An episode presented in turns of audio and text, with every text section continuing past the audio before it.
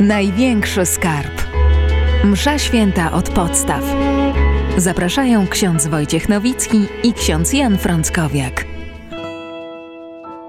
Rozmawiamy o największym skarbie, jaki mamy w kościele, czyli o mszy świętej. Ksiądz Jan Frąckowiak jest y, naszym stałym gościem. Szczęść Boże, witaj. Szczęść Boże, kłaniam się. Ksiądz Wojciech Nowicki przy mikrofonie, a dzisiaj chcemy już wejść w przestrzeń y, kościoła, ale zanim właściwie wejdziemy w tę przestrzeń, to trzeba powiedzieć, że przecież nie od początku liturgia była sprawowana w kościołach, ona była sprawowana pokryjomu w domach, w katakumbach.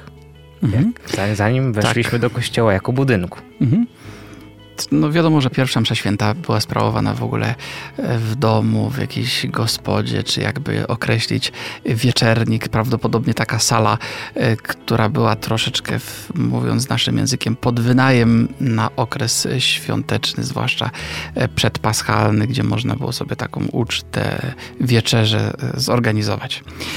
Potem w czasach prześladowań te msze święte sprawowane były zwłaszcza po domach. Y, y, I zresztą widzimy w dziejach apostolskich, że święty Paweł tak właśnie spotyka się, y, czy inni apostołowie, na łamaniu chleba, czyli na mszy świętej. Z czasem, kiedy miały lata chrześcijańskie, wspólnoty się rozbudowały, rozrastały, wzrastały. Potrzeba było jakiejś większej przestrzeni, też bardziej zorganizowanej. I dlatego takim drugim swoistym stadium było coś, co nazywamy domus ecclesiae, czyli dom kościoła. E, to były domy e, troszeczkę przystosowane już do wymogów liturgicznych, a równocześnie budowane na bazie e, takich domów mieszkalnych. Należały do jakichś bogatszych Rzymian, którzy wyznawali wiarę chrześcijańską i dzisiaj, e, gdy ktoś pojedzie do Rzymu, e, to czasami przewodnicy mogą zabrać w takie miejsca, e, w których do dzisiaj możemy, czy do których możemy zejść, bo to zwykle już gdzieś tam w podziemiach. I to są właśnie domus eklezje. Na przykład na rzymskim wzgórzu Celio, Celius znajduje się taki właśnie dom świętych Jana i Pawła, e, który służył kiedyś do, do, do właśnie celów liturgicznych.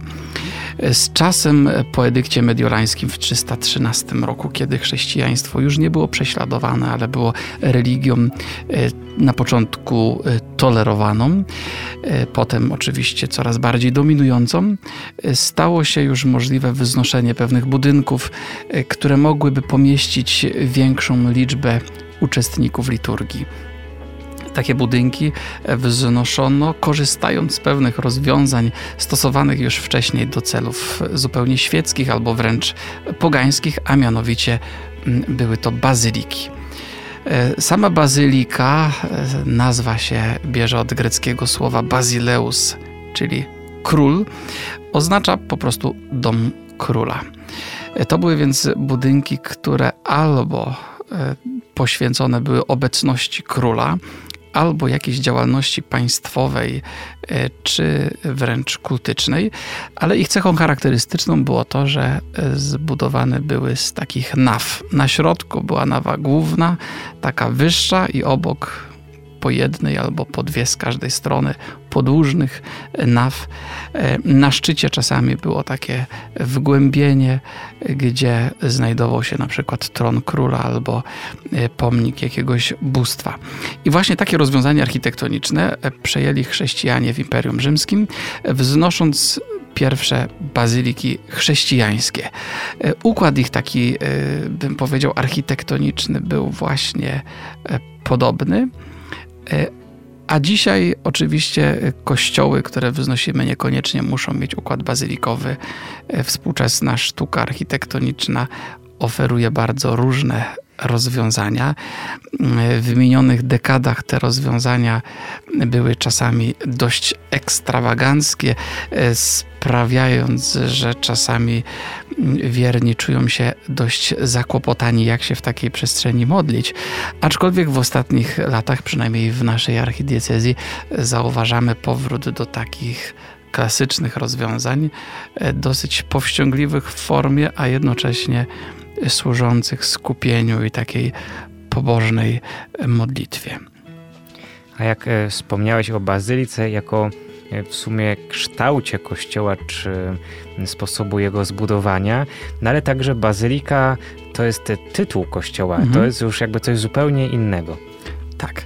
Y, oczywiście y, bazylika, kiedy dzisiaj używamy takiego słowa, y, to często mamy na myśli coś zgoła innego, nie styl architektoniczny. Jest takim zwyczajem już od wieków, że niektóre świątynie chrześcijańskie mają tytuł bazyliki, czyli pewną godność nadawaną przez stolicę apostolską. Ta godność wiąże się również z pewnymi przywilejami. I e, możemy powiedzieć, że mamy takie dwa typy podstawowe tych bazylik dzisiaj: bazyliki większe i bazyliki mniejsze. E, cóż to takiego jest? Bazyliki większe e, na świecie są tak naprawdę cztery podstawowe i wszystkie cztery znajdują się w Rzymie. I wszystkie są papieskie. Wszystkie są papieskie, rzecz jasna. Bazylika większa to jest e, oczywiście oprócz tego, że kościół wymiarów całkiem godnych, e, to jest taki kościół, który ma e, zawsze tron papieski i ma ołtarz papieski, to znaczy taki ołtarz, przy którym sprawować mszę świętą może tylko papież albo jego delegat. I to są bazyliki, najbardziej znana nam wszystkim na pewno Bazylika Świętego Piotra w Rzymie, potem Bazylika Świętego Jana na Lateranie, która nazywana jest nawet arcybazyliką, ponieważ jest to katedra papieska. A oprócz tego jest jeszcze Bazylika Santa Maria Maggiore i Bazylika Świętego Pawła za murami. Natomiast na świecie jest jeszcze wiele innych kościołów, które noszą tytuł bazyliki. I są to kościoły, które mają pewne papieskie przywileje udzielone przez kongregację e, kultu Bożego. E, na przykład przywileje takie, że można w niektóre określone dni uzyskać odpust zupełny za nawiedzenie takiej świątyni. I to zazwyczaj jest 29 czerwca, czyli Dzień Świętych Piotra i Pawła, Dzień Tytułu, czyli odpust danej świątyni, 2 sierpnia, czyli tak zwany odpust porcjun kuli oraz jeden jeszcze wybrany dzień w roku. Ktoś, kto przyjdzie do takiej świątyni, pomodli się tam i odprawi, czy spełni te klasyczne warunki odpustu zupełnego może taki odpust uzyskać. W, naszej, w naszym mieście i w naszej diecezji mamy kilka przynajmniej takich bazylik mniejszych. Najważniejsza z nich to rzecz jasna nasza katedra, ale także e, poznańska Fara czy e, bazylika w Szamotułach, bazylika w Lesznie, Bazylika Świętego Józefa e, na wzgórzu Świętego Wojciecha w Poznaniu. E, to są właśnie e, takie nasze bazyliki, czyli kościoły obdarzone tym tytułem. To jeszcze Gostyń? Świętogórska. Bazylika Świętogórska. Tak. Mamy też, czy mieliśmy w historii pewne y, jakby zmiany y, tytułów, czy może inaczej, pewne kościoły obdarzone jeszcze innymi przywilejami, już może nie bazylikami, ale kościoły, które też mają jakiś taki tytuł szczególny i y, czasami te tytuły zachowały się do dzisiaj. Nawet przy... padł chyba jeden taki, bo wspomniałeś Fara Poznańska, czy Kolegiata? Yy, właśnie. O, mhm. To już się pojawiły. Właśnie, mamy kościoły oznaczone czy określane jako fara albo jako kolegiata. E, cóż to takiego tak naprawdę jest? E, no najpierw fara. E, fara to oczywiście tutaj troszeczkę klimaty niemieckie nam się wkradają i z niemieckiego to się brało od określenia kościoła parafialnego po prostu. Zwykle e, w średniowieczu kościoły parafialne znajdowały się w miastach czy w miasteczkach i budowano je e, w, gdzieś w okolicach rynku. Jak nie na samym rynku, to w jakiejś bezpośredniej przyległości. E, I stąd kościół farny to jest taki kościół, który jest tym głównym w mieście. A jeżeli w mieście głównym kościołem jest katedra, tak jak w Poznaniu, to ten kościół numer dwa. Dlatego w Poznaniu mamy farę e, właśnie tą przy Starym Rynku, przy ulicy Gołębiej, e, chociaż kiedyś była jeszcze inna. ale o tym za momencik. Są także kościoły, które określamy nazwą kolegiata. Kolegiata się bierze od słowa kolegium, a mianowicie kolegiata to jest kościół, przy którym znajduje się, albo ewentualnie kiedyś w historii się znajdowało, kolegium kanoników, czyli grupa kapłanów, e, którzy mieli pewne przywileje, ale także pewne prawa zwią związane z tym e, tytułem kanonika, ale także pewne obowiązki, na przykład obowiązki kultu czy obowiązki modlitewne. W naszej archidiecezji mamy też kilka takich kolegiat do dzisiaj funkcjonujących, czyli miejsc, w których istnieje kolegium kanoników, określane czasami też jako kapituła. W Poznaniu pierwszą kapitułą jest kapituła katedralna, ale potem są kapituły właśnie kolegiackie, czyli kapituła przy naszej poznańskiej farze, stąd e, Fara jest też określana kolegiatą. Potem mamy e, kolegiatę szamotulską, kolegiatę leszczyńską, e, kolegiatę średzką. E, w historii mieliśmy jeszcze kolegiaty, których już dzisiaj nie ma. Na przykład e, największy kościół w Poznaniu swego czasu, wielka kolegiata pod wezwaniem świętej Marii Magdaleny, która znajdowała się na dzisiejszym placu właśnie kolegiackim. Zresztą, gdybyśmy popatrzyli na plac kolegiacki dzisiaj z lotu ptaka, to zobaczymy, że ma on ewidentnie kształt gotyckiego kościoła, który stał tam e, górując nad całym miastem e, do roku 1773, w którym niestety spłonął, a w 1802 został rozebrany. Zresztą taka ciekawostka, gdybyśmy przeszli się w okolicach ulicy Gołębiej przy zabudowaniach y, około farnych, to tam na chodniku znajduje się serce z dzwonu właśnie z tej kolegiaty świętej Marii Magdaleny. Kiedyś pewnie wypadło i zostało do dzisiaj. Inną kolegiatą, y, której już dzisiaj, która już dzisiaj nie nosi takiego tytułu, aczkolwiek kościół istnieje, to jest na przykład kolegiata w Głuszynie, czyli y, dzisiaj to już faktycznie niemal właściwie część Poznania. Tam kiedyś w historii było trzech kanoników i stąd ten tytuł był. Potem mm, kapitułę przeniesiono do Poznania i, i tego tytułu już nie ma.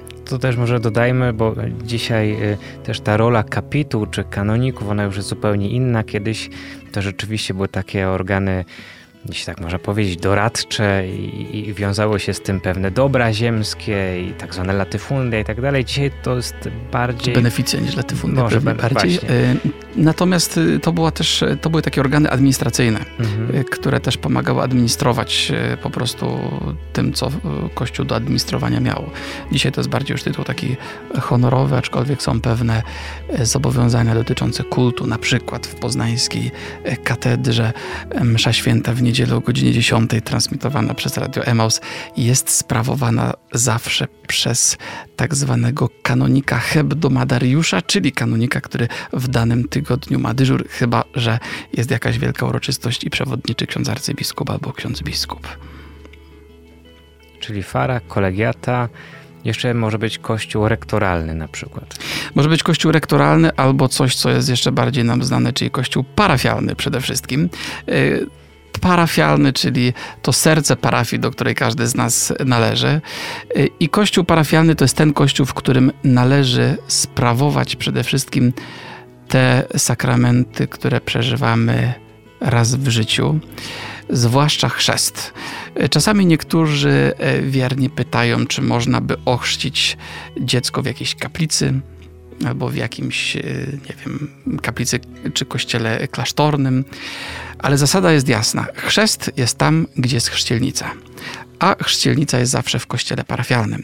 Oczywiście mogą być jakieś y, szczególne warunki, gdzie y, dobrze byłoby udzielić chrztu w innym miejscu, ale wtedy y, wymagana jest zgoda biskupa. Oczywiście nie mówimy o sytuacjach losowych, gdzie ktoś umiera i trzeba chrztu udzielić gdziekolwiek. Czyli może być parafia, na terenie której leży bardzo wiele kościołów, kaplic, klasztorne kościoły, rektoralne kościoły, i różne inne i jest kościół parafialny, to tylko w tym jednym parafialnym kościele będzie właśnie chrzcielnica, będzie stał paschał i tam właściwie powinny się dokonywać wszystkie sakramenty związane z życiem człowieka.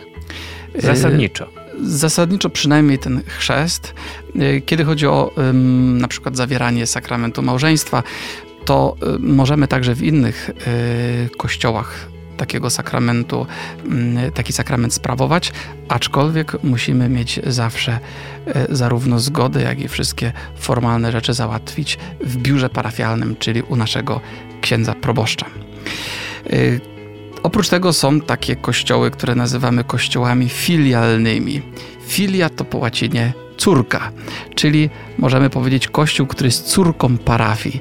E, zwłaszcza kiedy e, parafia jest rozległa terytorialnie, składa się z iluś miejscowości czy wiosek, e, to czasami budowano, czy buduje się także dzisiaj jakieś kaplice albo kościoły wręcz, które mają pomagać uczestniczyć w życiu kościoła, tak żeby wierni nie musieli dojeżdżać iluś tam kilometrów do swojej parafii, mają coś bliżej, miejsce kultu. To jest właśnie filia, córka parafii, która pomaga. Są też takie kościoły, y, które nazywamy kościołami rektoralnymi. Na czele parafii zawsze stoi proboszcz. Y, kościołem filialnym, jako że to córka parafii, także zarządza proboszcz. Ale są takie kościoły, które mają księdza opiekuna zarządzającego danym, daną świątynią, a nie jest to proboszcz, ale właśnie rektor. Y, I to nie jest też kościół parafialny, może być kościołem filialnym albo kościołem, który ma jakieś inne przeznaczenie duszpasterskie.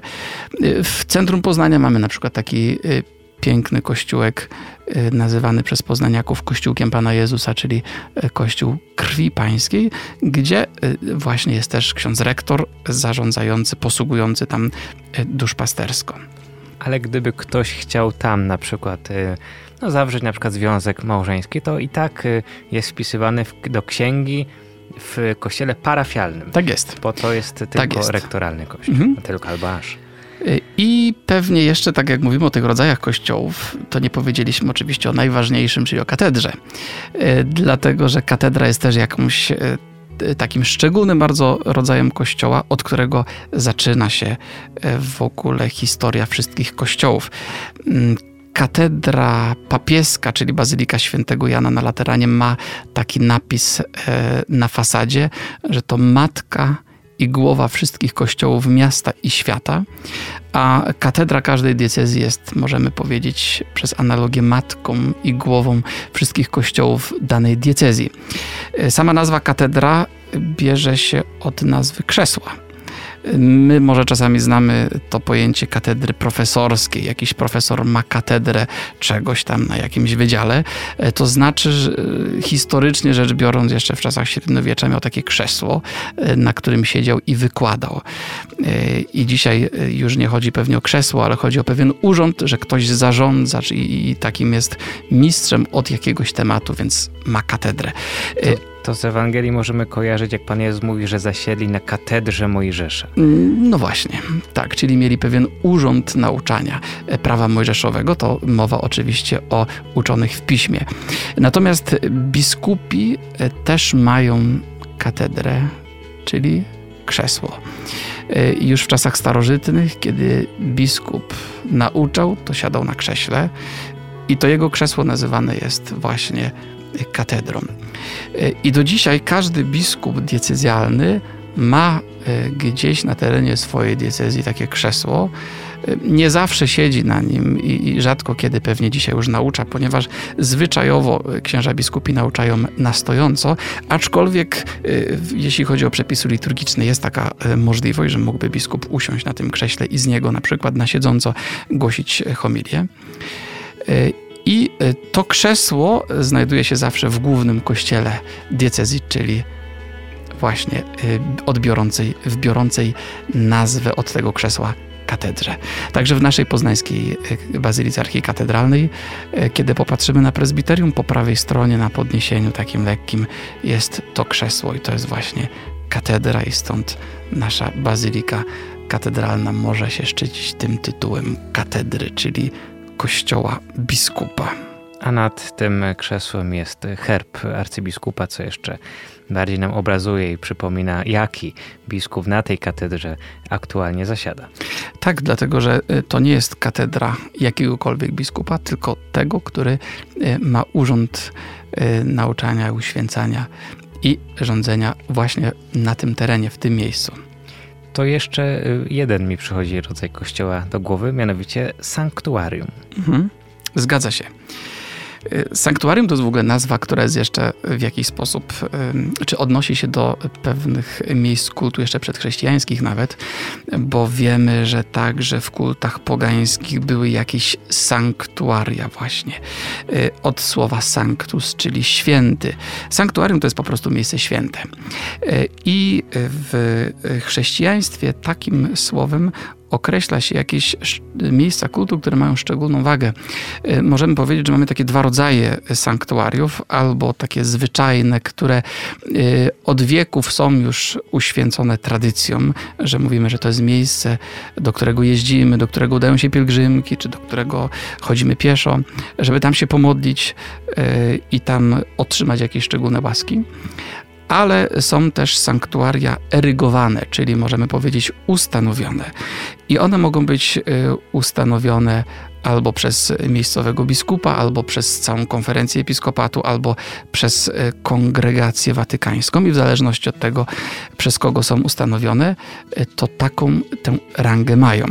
I dlatego mamy na przykład sanktuaria diecezjalne, sanktuaria narodowe i sanktuaria międzynarodowe.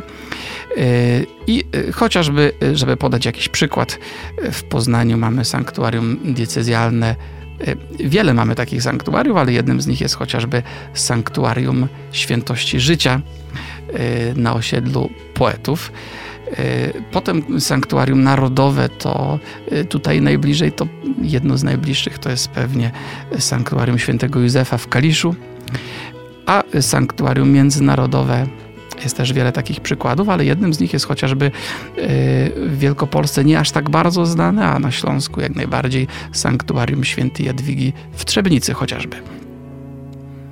To są sanktuaria, e, do których podróżujemy, do których jeździmy, pielgrzymujemy, żeby otrzymać pewne szczególne łaski. I w tych sanktuariach też są pewne ważne zasady, na przykład, e, że gospodarze takich miejsc mają obowiązek e, szczególnie zająć się pielgrzymami, dać możliwość spowiedzi, wysłuchania, czy bycia wysłuchanym właśnie w, w konfesjonale, także Słowa Bożego głoszonego, czy sprawowania sakramentów taki sposób, żeby można było e, często w nich e, uczestniczyć, e, ale także takie sanktuarium powinno być otwarte w ciągu dnia, nie może być zamknięte, żeby był dostęp swobodny.